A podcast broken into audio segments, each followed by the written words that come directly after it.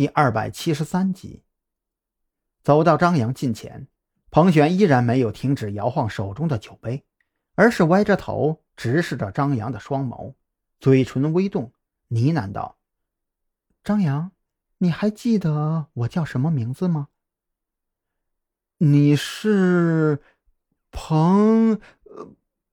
彭璇。”张扬瘫软在沙发上，下意识的在脑海里回忆起彭璇在电梯里的自我介绍。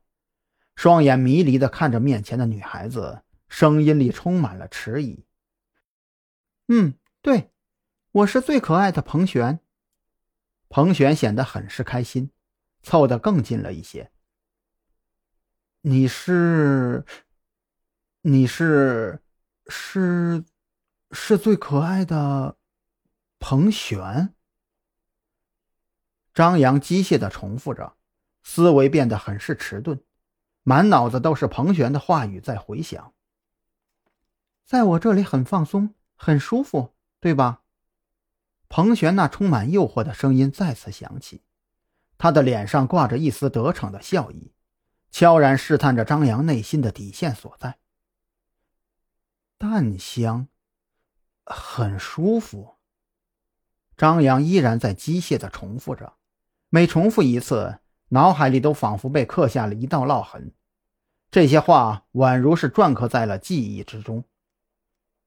听着张扬那机械而又迟缓的回答，彭璇确定张扬已经陷入了深度催眠状态后，干脆放下酒杯，整个人趴在了沙发上，双手支着下巴，继续开口：“那你从警队辞职来我公司陪着我吗？这样你就可以很轻松、很舒服了。”然而，他这句话刚一出口，昏昏沉沉的张扬忽然想起五年前女友从教学楼上纵身跳下的一幕，身体剧烈的颤抖起来，脸上的表情也开始扭曲，整张脸显得狰狞万分。不，不可能！我要查清楚五年前到底发生了什么。他不可能自杀！我要抓住那个凶手，血债血偿！张扬咆哮着喊出这句话之后。狰狞的表情逐渐变得平和下来，同时也从深度催眠状态中清醒过来。当他茫然地扭头看向一脸错愕的彭璇，脑海里渐渐回忆起刚才发生的事情。你在催眠我？张扬面色不善，目光冰冷，右手已经习惯性地摸向腰间，紧紧地握住了冰冷的枪柄。彭璇还在错愕。张扬怎么就突然从催眠状态中惊醒过来？听到这冰冷的问话，急忙开口解释：“不是你想的那样，我只是想……”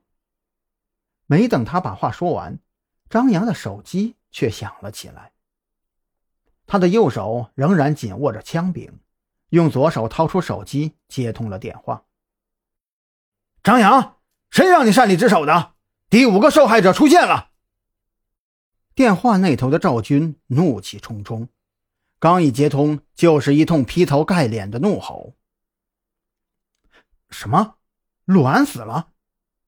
张扬傻眼了，自己就离开这么一会儿，不会就这么巧吧？不是陆安，是另外一个安宁财团的匿名持股人，具体的电话里也说不清楚。你小子赶紧给我滚回来，回头再收拾你。赵军没心情跟张扬扯淡，他这会儿还要忙着联系李栋。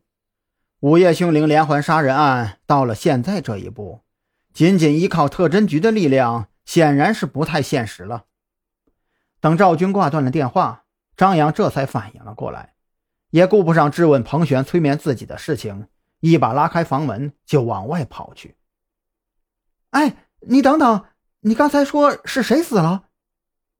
彭璇紧跟着张扬冲了出去，他没听到赵军在电话里说什么，但是听到张扬提及陆安，不由得心乱如麻。